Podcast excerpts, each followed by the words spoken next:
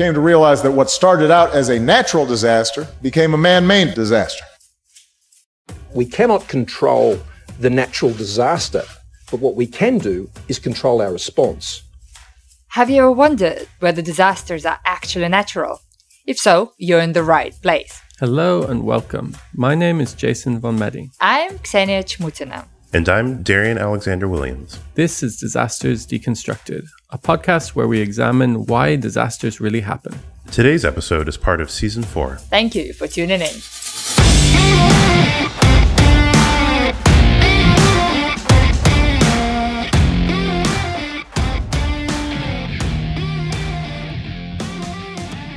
I'm sure you both know that it's International Women's Day today. Mhm. So, hooray! It's literally my favorite holiday in the world because in Russia we get a day off. Um, and I'm, you know, I'm kind of I'm trying to introduce it in the UK, but nobody takes up on it somehow, you know. Uh, so please join my movement in making sure that International Women's Day um, is a day off. But yeah, like in, in Russia, it kind of makes sense, right? I guess of Soviet Union and of this whole like international socialist women's um, movement, um, which which was led by uh, Clara Zetkin. So yeah, I just I just think it's just such a nice holiday, you know. And I, it's been a bit kind of commercialized, right, and turned into this like oh, let's just challenge things once a year, you know. Was it International Working Women's Day at some point um, because of the socialists, and then it got dropped at some point after that? I don't know the the history of that name change. So n- not in Russia. It was always International Women's Day, and so it was always celebrated on the eighth of March. Um, Right. but of course, like historically, originally, right? The idea was that the day um, ki- it, it was like a day of, pro- of protest in a good way, right? Like in a day of resistance, uh, because it was um, celebrating uh, women's rights. But then I think gradually it kind of became perhaps a celebration of womanhood and, you know, the protest element. Um, now, certainly in Russia, is forgotten. Um, but, but of course, you know, because it comes from Clara Zetkin, who was a famous socialist, right, in, in the early 20th century. That was the origin of the holiday. That kind of that was the origin of the movement. Um, so she was close friend with um, Rosa Luxemburg. It's great. I don't know. I still I still like that holiday and I still feel like so warm about it. Although I, I don't really like things that kind of yeah happen around it too much these days. Real. I know the UN has. This is like the 25th year that the UN has celebrated it, as far as I know. Oh really? even though it's gone back like a, over a century but yeah i don't know if they're like marking anything i was just reading about it i'm like oh yeah coming up on 25 years oh wow, that's that's that's interesting. Why? What happened 25 years ago? Okay, this is something we need to investigate and discuss ne- next year. Ta-da! The reason I brought it up, not just because I wanted to everyone to join the celebrations, but also because I think that today's topic is kind of closely connected, perhaps you know, to to womanhood, to resistance, to protests. Um, and it is my favorite type of episode. It's audience participation. Yay! Um, and we're discussing another contested term today vulnerability.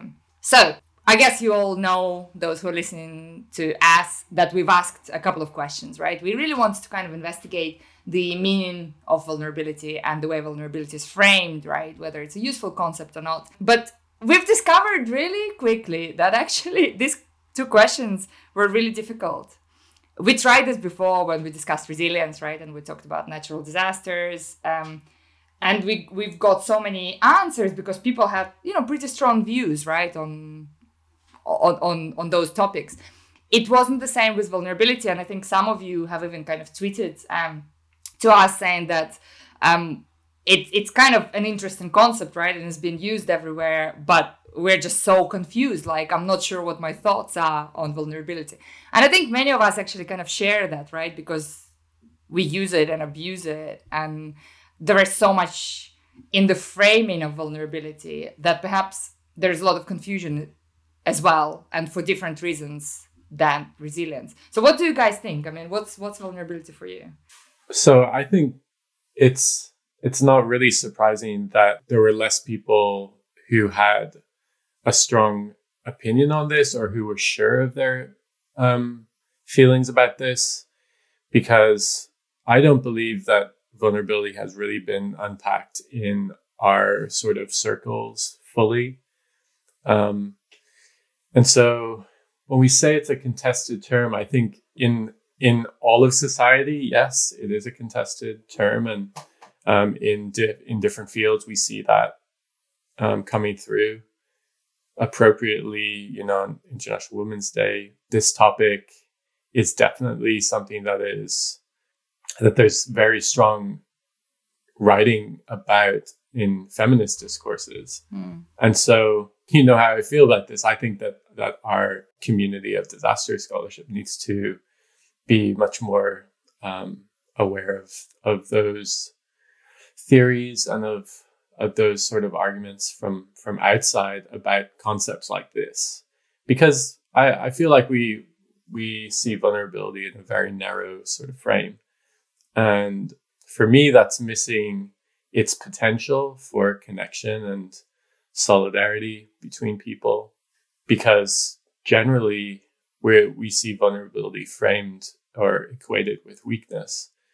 And i think like for me the connection between vulnerability and and uh, resilience discourses is very important because um, in encouraging people to to just be you know if you're vulnerable you, all you got to do is build your resilience. You got to and it focuses the attention on self improvement um, the individual individual responsibility for um, making yourself more invulnerable, which to me is pretty close to being more resilient um, in a, in a certain way. So yeah, I, I think this is a, a great topic to be talking about today.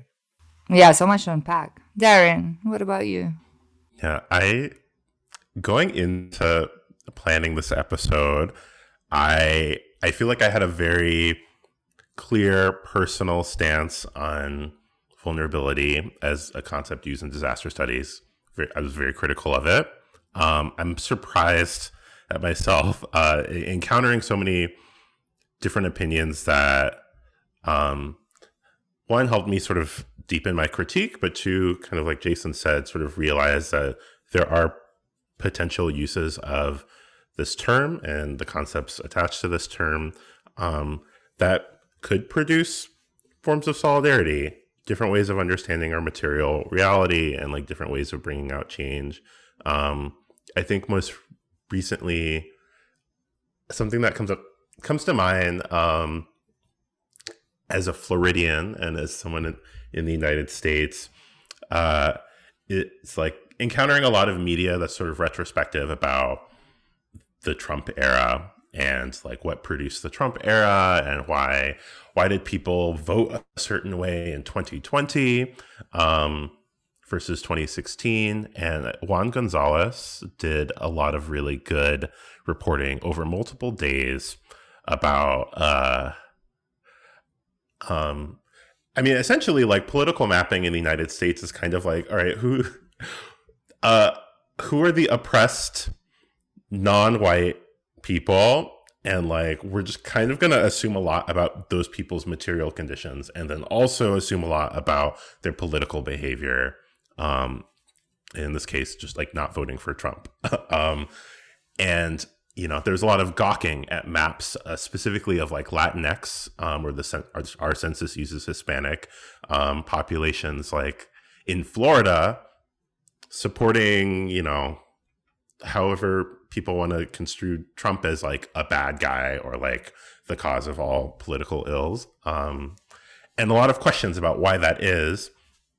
And Juan Gonzalez sort of brought out how if we use sort of terms like vulnerability, really, um, and other sort of political, social ideas, it's, it's like flattens history if we look at it in a snapshot, right? So it homogenizes, mm-hmm. like in this case, Latinx identity and it doesn't attend to a history of a particular like subset of that population in a region. It doesn't attend to those people's relationship with the idea of citizenship or projections of power, international relations, or like the country that they migrated from. In Florida's case, Cuba, a very specific set of Cubans migrated from Cuba to Florida at in mass at a very specific moment in time that plays out differently politically and also like speaks to the material conditions very differently than you know the way people think about vulnerable undocumented migrants from central america or from mexico in the southwest of the united states. So basically vulnerability flattens in a snapshot form in my opinion it flattens a history um, but i do see potentials in sort of looking at it at different moments of time to get a full picture of the direction of power.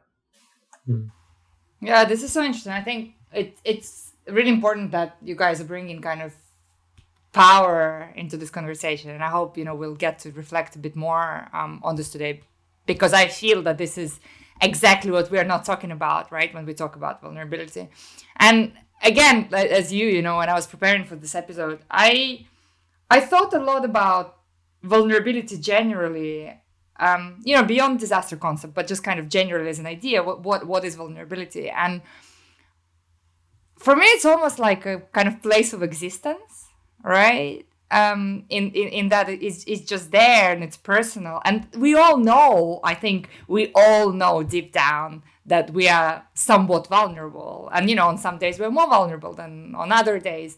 And i don't think there's anyone who has not felt vulnerable at some point in their life you know I, I, think it's normal right to kind of feel vulnerable. But thinking about it as an academic do i want to bring my personal into my work? Kind of not. Like i mean how do we write in academia right? We write in passive voice. I it is not part of, of, my, my academic work right? I'm, I'm kind of just there to sort of to mediate and th- this agent that puts words on paper but uh, not not as kind of my emotional self and i wonder whether that partially is um, why so many of us are kind of not really engaging with vulnerability you know in, in a much more critical sense because we do not want to to reflect our own emotion and like our own fragility, right? And whether it's strength or kind of or, or, or, or weakness. But also what what is interesting for me is how vulnerability is just so easily uh, manipulated, perhaps even more than resilience, in that you know resilience is sort of just just good, right? a, a, great neoliberal good, something to strive for. Fantastic. Um, well done, everyone. Whereas vulnerability is, is much more complex, I feel, in a sense that it is praised, right? Um, it is pitied, like when, when you're vulnerable, but it is also hated. and, and that shift is just kind of so rapid um, and, and, and just so fast. And sometimes you don't even kind of understand how it happens. Um, and again, sort of going back to the International Women's Day, I think the way the way women are portrayed, right, very often as vulnerable, it, demonstrates this really, really well. And actually, um, of course, I'm going to read you something, right? I'm sure you've expected um, that. Once. really short today. It's it, it's um, a really really short um, paragraph from Du Bois, The Damnation of Women, and he says, um, "All womanhood is hampered today because the world on which it is emergent is a world that tries to worship both virgins and mothers, and in the end despises motherhood and despoils virgins. Mm. It's that, right? How how do we um, how do we solve that conundrum if we don't unpack vulnerability? Following this th- this thread of International Women's Day, I and what you just shared with us, Ksenia, I want to reflect on like major contributions that um, feminism and feminist studies uh, has like made in terms of academic sociological anthropological um, research um, this is something that uh, erica caple james um, who's an anthropologist is modeling for me right now of like really pushing for bringing the personal into empirical research and like how do you do that in a system in a in a sort of systematized way? And how do you do it in a way that like honors yourself and also honors the material like reality of the world? Um but like just the statement of the personal is political, like, and just uh, acknowledging that the personal is a scale that is interacting with the other scales that you're looking at. But as we've kind of made clear, vulnerability means different things to each of us. So maybe we can hop into some other perspectives and um, and kind of take a closer look at this. You know, vulnerability means to me, specifically in the context of hazards and disasters, the ways in which, you know, particular people and or groups that they identify with you know have been marginalized and, and, bear the brunt of lack of lack of mitigation opportunities and preparedness as well as the the you know support to be able to effectively respond to and recover from you know hazard exposures. Um, space and cities brings together the physical and the social dimension uh, in that it is surrounded by buildings and is occupied by people and these two aspects uh, for me are important and come into play in the vulnerability discourse. Uh, in my own study i had to create my working definition of spatial vulnerability that in my case includes vulnerability of space and vulnerability from space meaning that space can be vulnerable, but it can also make its occupants uh, vulnerable based on their location in the spatial network. Vulnerability for me is related to how we have potentially put species into an unnatural situation that prevents them from using their, their, native skills, their native adaptations to overcome some of the challenges of life. We shouldn't have identity markers like at risk, for example, to like identify socially, quote unquote, social, socially vulnerable populations. But rather, I think we should, at least at the school level, be willing to identify how the systems within a school and within a school district are, you know, perpetuating systemic inequity and really meeting the needs of students based on their specific community's experiences, whether that's where you're working with a predominantly Black and African American community, predominantly Latinx community, AAPI community, immigrant community, uh, Native English speaking community, and so on. Vulnerability, like resilience, is a boundary object, meaning that it is often understood, measured, and applied differently across various forms of knowledge. And to me, for it to have any real meaning, you need to be explicit in how you define and operationalize it including the potential harms of using the concept. Even for the most well intentioned, it has often been applied in unhelpful and at times counterproductive ways. Over the years, my thoughts on vulnerability have evolved and continue to evolve.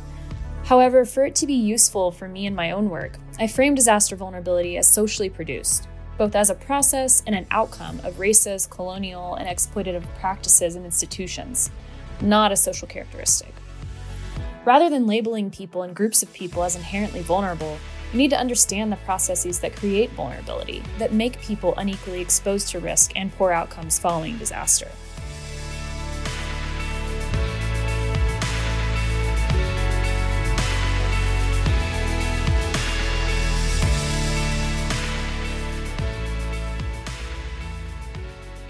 So, as we've heard in these clips, the meanings of vulnerability are diverse, ranging from ecological vulnerability to spatial vulnerability and vulnerability as a social construct. Um, these perspectives are informed by from where we're looking, um, and this reflects a myriad of disciplines that use this concept and deploy it in different contexts, as well as our own sort of personal experiences and reflections. In, indeed, um, I think these clips really showed how difficult it is right to even engage with the meaning of vulnerability. And i i as as, as i was listening to our guests it became very clear to me really fast that all of them bring their personal perspectives to to to, to the meaning of vulnerability right and the way they kind of they talk about it. And personal again you know i'm kind of going in circles here is, is kind of important not from the just just personal individual level but in in a way i suppose that we talk about vulnerability with other people so you know as you know um, jason and i together with our friends neil and amr we published this paper on uh, translation recently. And one of the terms that we asked our friends to translate was vulnerability. And it became just so obvious so fast that not only vulnerability doesn't translate, right? Because, well, it does translate, of course, it does translate literally. Um, but it only translates as kind of as weakness.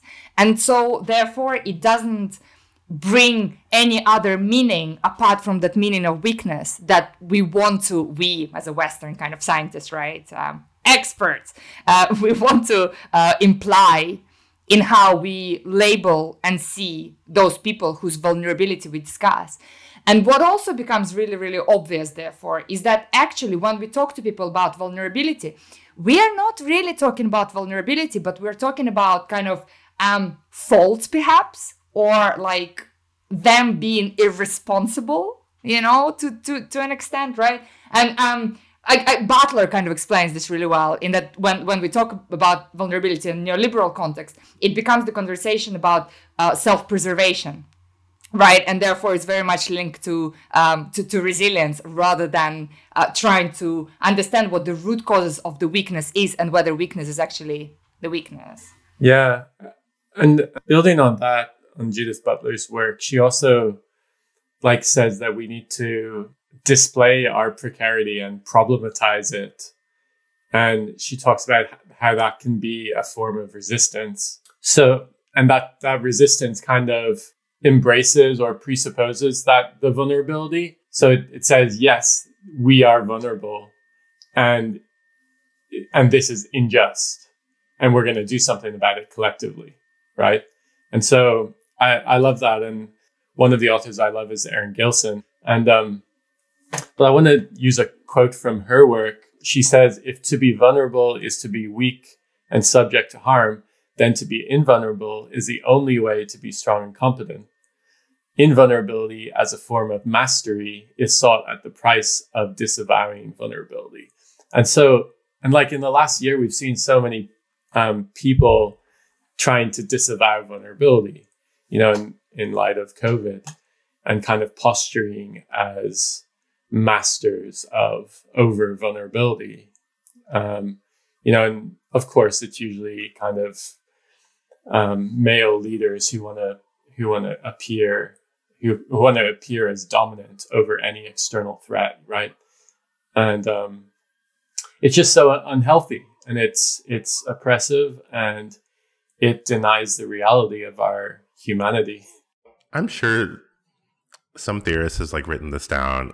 I I think I just learned this from groups or like people in the streets. Um, but I've been sort of wrestling with the idea of like linked fate lately, maybe just these last couple years, and almost like the paradox or like contradiction of doing organizing work or doing, you know, radical change work, preparing for revolution, maybe, um, involving like linking your fate with someone else, be it in your own kind of group or in some with someone in a group that is very far from your lived reality.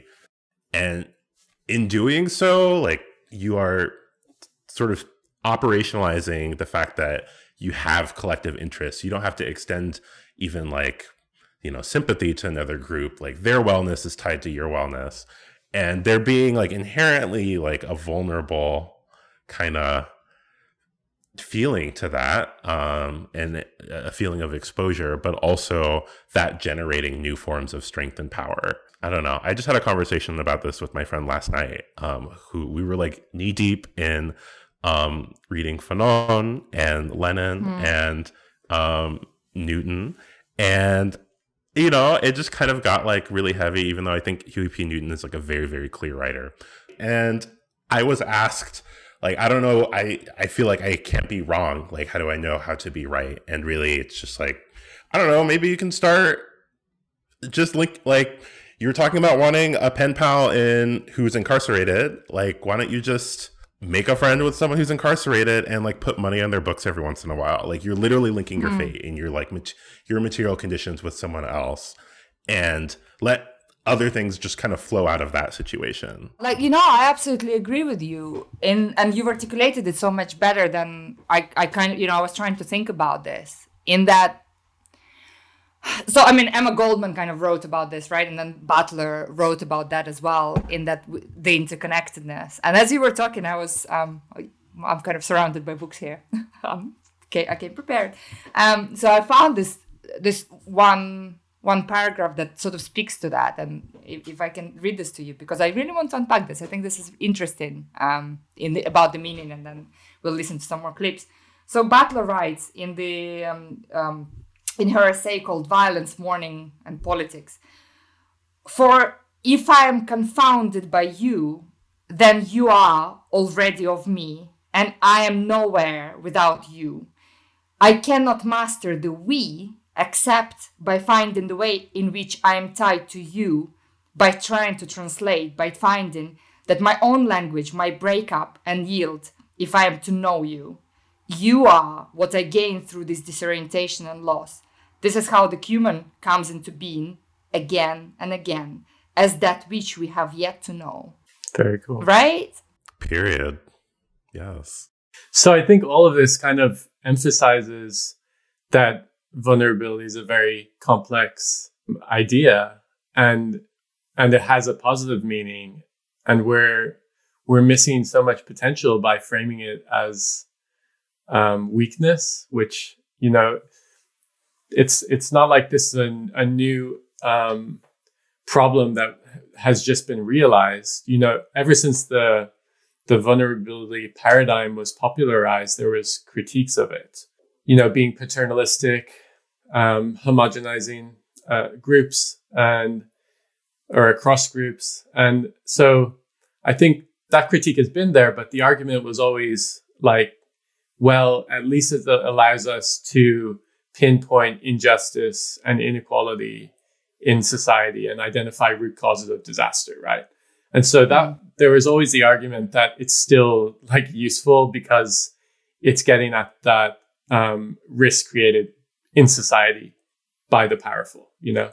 And so um, I think it's it's really so interesting, and we wanted to hear what um, others were were thinking about this. So the second question we asked was is vulnerability a useful concept? And does it allow to, us to frame places and people we wish to prioritize?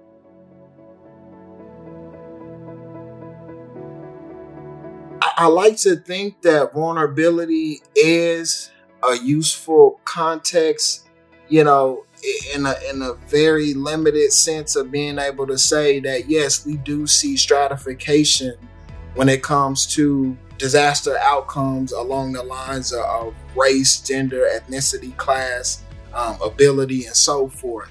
However, I think how the the the concept has been operationalized throughout the literature over the years is that we've reduced it to these secondary variables and we talk about it as if you know women and disabled groups and you know uh, you know, ethnic minority groups um, and poor folks are inherently vulnerable to these things without recognizing that the only reason that they're, you know, experiencing these disproportionate outcomes is because of, of what, you know, my dear friend and colleague, Dr. Fayola Jacobs, always says that, you know, race is fundamentally about racism and class is about classism. And so we have to sort of provide that context in order to really make vulnerability a useful concept and working you know construct moving forward. Because otherwise we do a disservice to people who in fact you know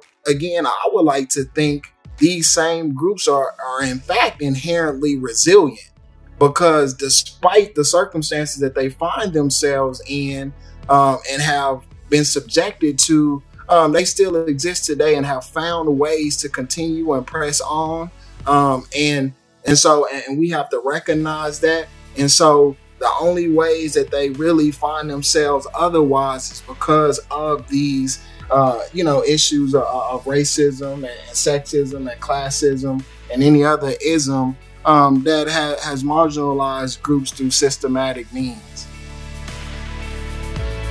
For example, people can be uh, more or less uh, exposed to secondary hazard like uh, collapsing facades along a path or overcrowd of narrow streets or small squares or very popular destination. or it can be more or less, people can be more or less capable to protect themselves based on the amount and the quality of visual information that unfolds along a path, which in turn depends on how all the spaces along the path are mutually arranged. In relation to vulnerability, I think that the multiple dimensions of this concept reflect the diversity of the world that we try and understand. Um, what I don't always agree with is um, the way we use the concept, because generally vulnerable equals faulty, so it requires fixing. Um, so we prioritize fixing instead of understanding. We generally don't leave room for fragility. Uh, but I think that not everything has to be fixed or can be fixed. First of all, because we know that vulnerability is systemic. So if we only want to operate on the unsafe condition to fix it, we are just scratching the surface, but we are not solving the problem. And also, uh, because sometimes we can't um, solve it because what makes a system vulnerable is what makes a system unique from that lens of like looking at the systems that are in place and are they actually breaking down the barriers to a accessible rigorous learning experience for all students or are they continuing to perpetuate and and and make the barriers even higher for for these um, communities? Like that's something that i much that i think is much more um, important to explore within the educator space. If i could say something to my colleagues right now i would want to say that we really should be moving away from terms like at risk um, to uh, describe, uh, you know, commun- student communities that you know are um, struggling in our um, in our system, and instead take that lens and focus on the systems that we have in place and are they addressing racial inequity? Um, are they addressing um, gender inequity? Right? Are they addressing these, um, you know, uh, systems of oppression that exist in society and allowing all students to engage the, the curriculum and engage the learning environment in a truly equitable way rather than continue to focus on the individual student and their choices and always fall back to is the student taking responsibility for themselves? Is the parent or guardian helping out?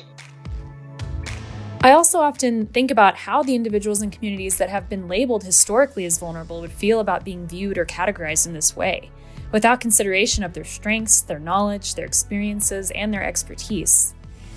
Thankfully, more recent scholarship on disaster vulnerability has encouraged and highlighted the capacities of communities to prepare, respond, and recover from disasters, and is one example in which we have tried to push back against the discourse that imposes vulnerability as a defining characteristic. In doing so, I hope that we can move beyond responses and calls for action that are focused predominantly on the individual and how the individual can reduce risk, and more toward the institutions and actors that produce and reproduce harm and vulnerability. So I think it comes down to what are we trying to understand when we use the concept vulnerability?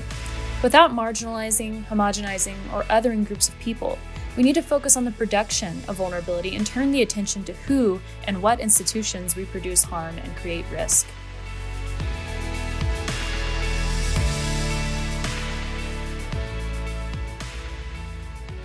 Okay, so we heard from some of our um, our friends and and and peers and uh, listeners, and they seem to agree that the current framing of vulnerability in the disaster field is very problematic. And the the problem here is um, grounded in labeling the vulnerable as weak and as victims. And I think this has come through in disaster literature, but has always been pushed back on um, because of the the ability of the vulnerability paradigm to actually allow people to organize, you know, and by pinpointing injustice, it opens up opportunities for maybe liberation. And so I think one author I think of here that that is useful for me in framing this is Paulo Freire. And the way that he talks about um, the way that we address injustice in society through one of two ways which is humanitarian action or humanizing action.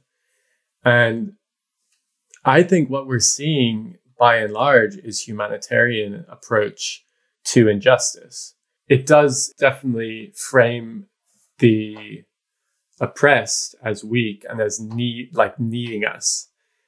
And part of that like that need is almost also something that the savior needs to feel needed.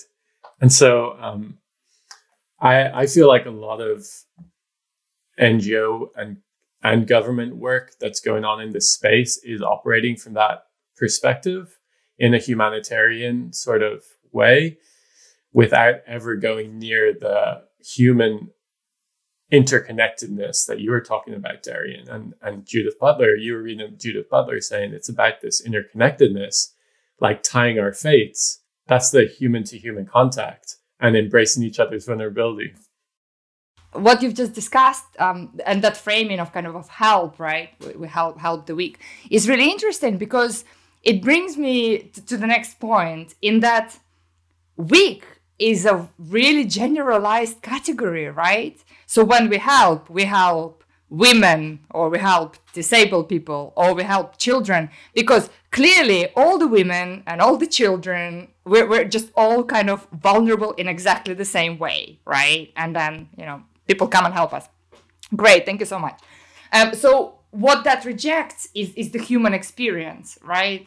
I suppose this rejection is actually critical in the capitalist state, right? Because if we are different, then those differences need to be acknowledged, right, and catered for. But that is not efficient. That is not productive. It kind of, you know, we'll spend something, we'll spend time on something that we can actually spend producing things. And so I just want to read this couple of sentences from um, Audre Lorde, um, who writes in, in, in her essay, Age, Race, Class, and Sex Women Redefining Differences. So she writes Institu- institutionalized rejection of difference is an absolute necessity in a profit economy which needs outsiders as surplus people. As members of such an economy, we have all been programmed to respond to the human differences between us with fear and loathing and to handle that difference in one of three ways ignore it, and if that is not possible, copy it if we think it is dominant, or destroy it if we think it is subordinate. And this is what we do with vulnerability, right? Um, and I said it before. We kind of we, we pity it and then we destroy it if um, it wants to push our boundaries, right? If it wants kind of to push the frames um, of what is normative. And I think this is exactly where vulnerability is therefore is th- seen like as a technical problem almost right because um, if it's generalizable then it is technical um, and therefore technocratic solution can be found to a problem um, but the problem isn't technocratic right so any solution that we come up with therefore becomes a solution for a completely different problem absolutely and following that thread of making things technical and uh, empowering only a group of technocrats to deal with a problem. Like this, this idea that whole histories and ways of being and ways of imagining the future and physical movement across land uh, being turned into a variable is like something I found like I'm critical of, and I have language to like be very precise about my critique instead of um, kind of just getting a bad vibe when I see vulnerability in some random paper and being like, all right, this ain't for me, or like, let me just read the conclusion. And I think Fayola Jacobs uh, did really amazing um, opening this season um, with, you know, talking about ways that people want to talk about race or gender or income as you know instead of talking about racism or patriarchy or like disinvestment or un- being underpaid or exploitation. Um, and I think this is also like something that disability studies has uh, contributed to our understanding of the world. And uh, I do want to connect some of these threads to a really great paper that I love by Louise Seamster and Danielle Purifoy called What is Environmental Racism for? Place Based Harm and Relation- Relational Development. And so I know I mentioned like linking fates earlier, um, and that takes intention. Um, but underneath all of that is like the reality that all of our conditions are already linked, right? So in this paper, they talk about not just here's uh, these random parts of Texas that are experiencing environmental degradation and you know oh these of course are like very black and brown parts of texas let's do some i don't know regression and a couple interviews and like throw that into a paper um, but they talked about the relationship between those parts of town and the sort of surrounding white towns and their environmental practices and policies official and unofficial revealing uh, like historic. Uh, I think they they use like racial covenants um, between towns to basically agree to like dump certain things or just like treat the environment poorly outside of their bounds. And in this paper, they underscore the point that environmental injustice is not in a vacuum, right? Like it is a process that is undergone to create a nice environment for other people. And it's scary to recognize that because maybe mm-hmm. maybe that means you have to deal with your own pollution within your own jurisdiction and of course we see that across scales across the globe it's kind of it's really really difficult to sort of summarize in one sentence right in that can we can, can like can we measure vulnerability here here we go i'm just going to throw it back at you should we? Yeah, I don't know. I have the question of like, what for? Like, what's you know, what's the research question that measured vulnerability answers that it just like attending to local history or global history like won't answer? Why does it need to be numbered?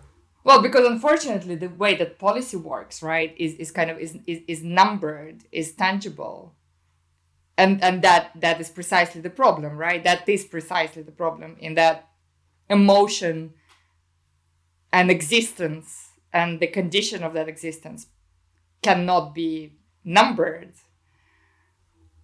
But then yeah then it doesn't uh, translate into G- gdp right? So.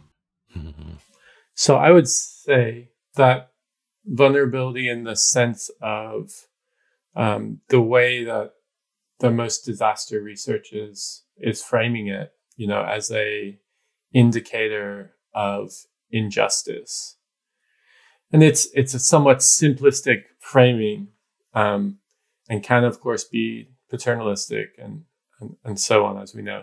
But um, like that quantifying of the magnitude of oppression that people are facing mm. differentially, helping us to identify who we need to link our fates with, right?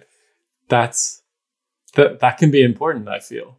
You know and being being able to identify that material condition of the oppressed doesn't mean we gotta do quantitative study about it. I don't know. I feel like or i sense you know among us as a, a group and in, in our field um that like we already at this point it's like we kind of already know and like the other side of the coin is like, why is there not?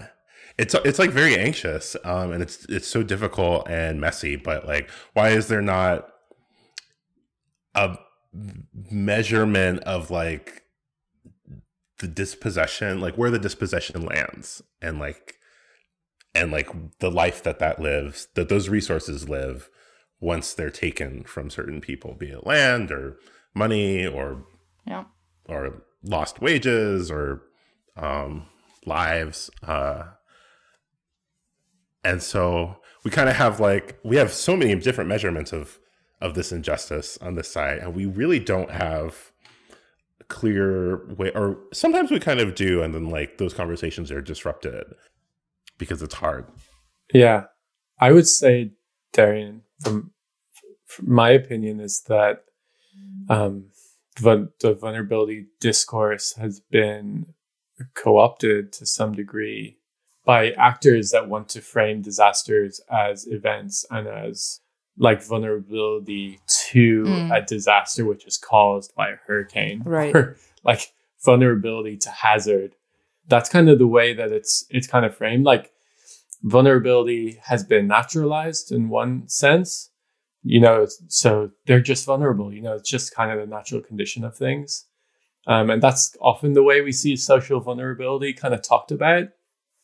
I know like Lori Peek and others have kind of flipped that a little bit and said, well, they've been made to be in that condition, like by by others. So they have been oppressed, and they sometimes use the word vulnerabilized to indicate that um, it's not their their choice or their behavior that has you know increased their risk. Yeah, so I feel like part of it is is just the the way that vulnerability has been used in bad faith. But and and that makes sense right? In that in the way that that vulnerability in kind of quotation mark is then resolved right? With, with these different um, kind of projects and programs and, that is where the contradiction is because whilst vulnerability is seen kind of as, as natural right in, in a bad way it is also seen as something that can be adjusted whilst in reality we very often talk about capacities right when we bring kind of different projects and and, and um, programs. And this is something that I, I don't really understand very often when we talk about vulnerability we actually act on capacities. And many people believe that this is you know two sides of the same spectrum where they never are. Very often what we do is we you know we are helping with enhancing capacities but hardly ever do we actually address vulnerability because that takes mobilization that takes resistance that that kind of that takes solidarity. And programs and projects that are funded from the top down do not offer any of that and i now you know as as as i've kind of been listening to you guys today and I've, as i've been listening to the clips that we've received i wonder whether somehow the way that vulnerability has been framed and positioned it's almost like in opposite to solidarity in that you know we can pity the vulnerable but we don't want to become the vulnerable. We know that you know it's easy to, to to lose our power right and our place in society. And therefore we would never appreciate the differences but also try and kind of really understand those differences and, and appreciate that the differences exist. All we can do is that i i would look down on the vulnerable and feel sorry for them or perhaps fear them. And that is because I don't want to acknowledge that I'm also vulnerable at all. Um, wow, there's so much to discuss, I think, and you know, we I, I hope we can continue this conversation. And given that we've started from International Women's Day, I'd like to kind of semi-finish with International uh, Women's Day, and I just want to read um, one more um, one more poem for you from again by Aud- um, Audre Lorde. We have chosen each other, and the edge of each other's battles, the war is the same. If we lose, someday women's blood will congeal upon a dead planet. If we win, there is no telling. We seek beyond history for a new and more possible meeting. Mm. And I think this is what vulnerability is about to me. You know, we, we, we just need to kind of to be together, right? And to, to appreciate that. And to summarize all of this and all the difficulties in disaster studies that vulnerability has been causing um, and perhaps you know the solutions that it has been offering. I think um, let's listen to uh, a little snippet from our friend jc Gaillard who emphasizes that vulnerability isn't a silver bullet but there's something that we can learn from it as well. So the concept of vulnerability is a tricky one i think in the sense that if we look at how it emerged uh, back in the 1970s, in our field of disaster studies at least, then it was meant to be a, a springboard or a lens to unpack the social dimension of disasters or to support the argument that disasters are social construct. Now, since then, it's been rolled out all around the world in all sorts of cultural environments it's used in, in hundreds of papers every year. And it, it, it wasn't meant to be in the first place a, sort of silver bullet or, or, or, or such kind of universal um, uh, concept to, to be applied everywhere in the world. It's, it's, it's actually antithetical if we uh, assume that disasters are social construct to believe that a single universal concept is useful in understanding what happens, let's say, uh, here in New Zealand or, or in the Philippines or in Chile or in, in Uganda or, or wherever in the world. It doesn't make much sense. So there's a sort of tension in the fact that we continue to use a concept which is Latin in origin, which is probably very, very significant and useful in unpacking the social dimension of disasters in countries and, and cultures and societies that share um, a European heritage, but probably not elsewhere in the world. So I think we, we, we need to reconsider how, how we use the concept um, and whether there are alternatives that make much more sense elsewhere in the world.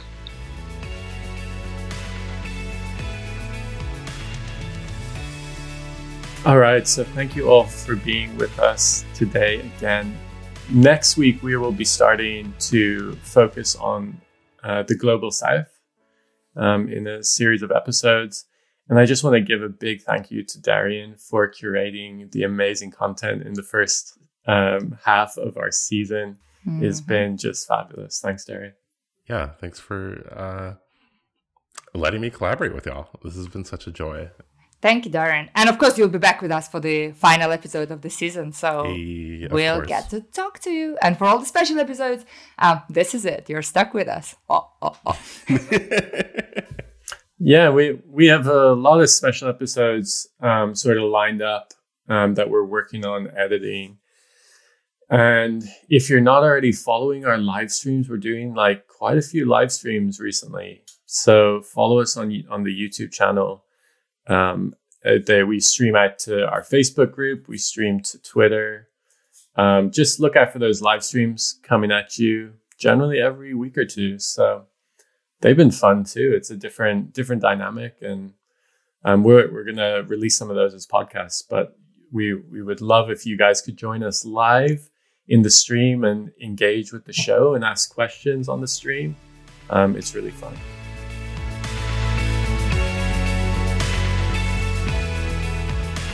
Well, thank you all for being with us today. And before you go, a few quick reminders about how you can stay connected with the podcast. You can find us on Twitter, Instagram, and Facebook at Disasters Decon. The podcast is available on all the major platforms. Please download, share, and most importantly, subscribe. And if you haven't already done this, we really appreciate your ratings and reviews on Apple Podcasts. This will help us to continue making content for you. You've been listening to Disasters Deconstructed. And don't forget, disasters are not natural. See you next time.